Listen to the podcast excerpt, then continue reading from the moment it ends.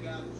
A única renda garantida da família de quatro pessoas é o auxílio emergencial de duzentos e cinquenta reais, condição que não permite nem chegar perto de algumas prateleiras. Na lista de compras bem enxuta, faltam nutrientes básicos, corredores que ela nem visita, com vitaminas, proteínas. Carne! Carne! Não? Carne? O que é carne, gente? A pesquisa de orçamentos familiares do I B G E mostrou que, mesmo antes da pandemia, quarenta e um por cento da população brasileira vivia numa condição semelhante à da família da Ellen, sem ter a certeza de levar para casa comida em quantidade e qualidade suficientes. Muitas das vezes a gente dorme e acorda preocupado no que a gente vai comer no outro dia. A pesquisa mediu essa preocupação em valores.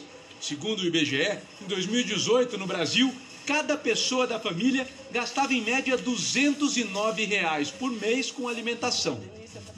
A pesquisa perguntou quanto os brasileiros precisariam gastar para comer o básico. A diferença entre o que está no carrinho e o que falta é de sessenta e seis vírgula sete por cento. As respostas indicaram que o valor por pessoa teria que ser de trezentos e quarenta e oito reais. Essa é uma pesquisa muito detalhada, feita a cada cinco anos. Portanto, esses dados de dois mil e dezoito refletem a situação em que o Brasil entrou na pandemia.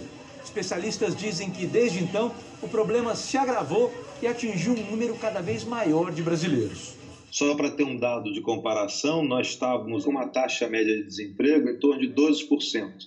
Hoje estamos com desemprego em torno de quatorze vírgula cinco por cento. E a gente não pode esquecer que o trabalho informal, que tradicionalmente funciona como um colchão de amortecimento das crises, nesse período da pandemia também não atuou dessa forma. A pesquisa também mostra que, no Brasil de antes da pandemia, os problemas financeiros iam muito além do supermercado.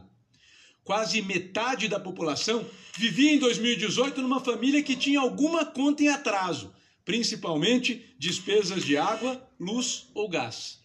A fome transforma qualquer aperto financeiro numa questão urgente. Nós retrocedemos.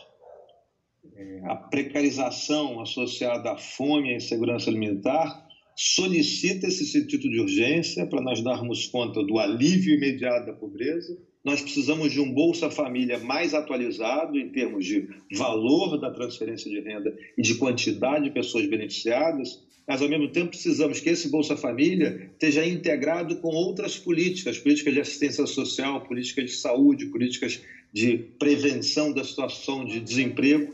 Eu peguei um feijão, açúcar, arroz, leite e biscoito. A diferença entre a realidade atual e um emprego cabe nesse carrinho. O meu sonho é chegar no mercado e encher o carrinho. Encher o carrinho mesmo, mas não pode. O podcast O Assunto de hoje tenta explicar como a fome no Brasil voltou ao patamar de vinte anos atrás. Para ouvir, é só entrar em g um ponto com ponto br barra podcast.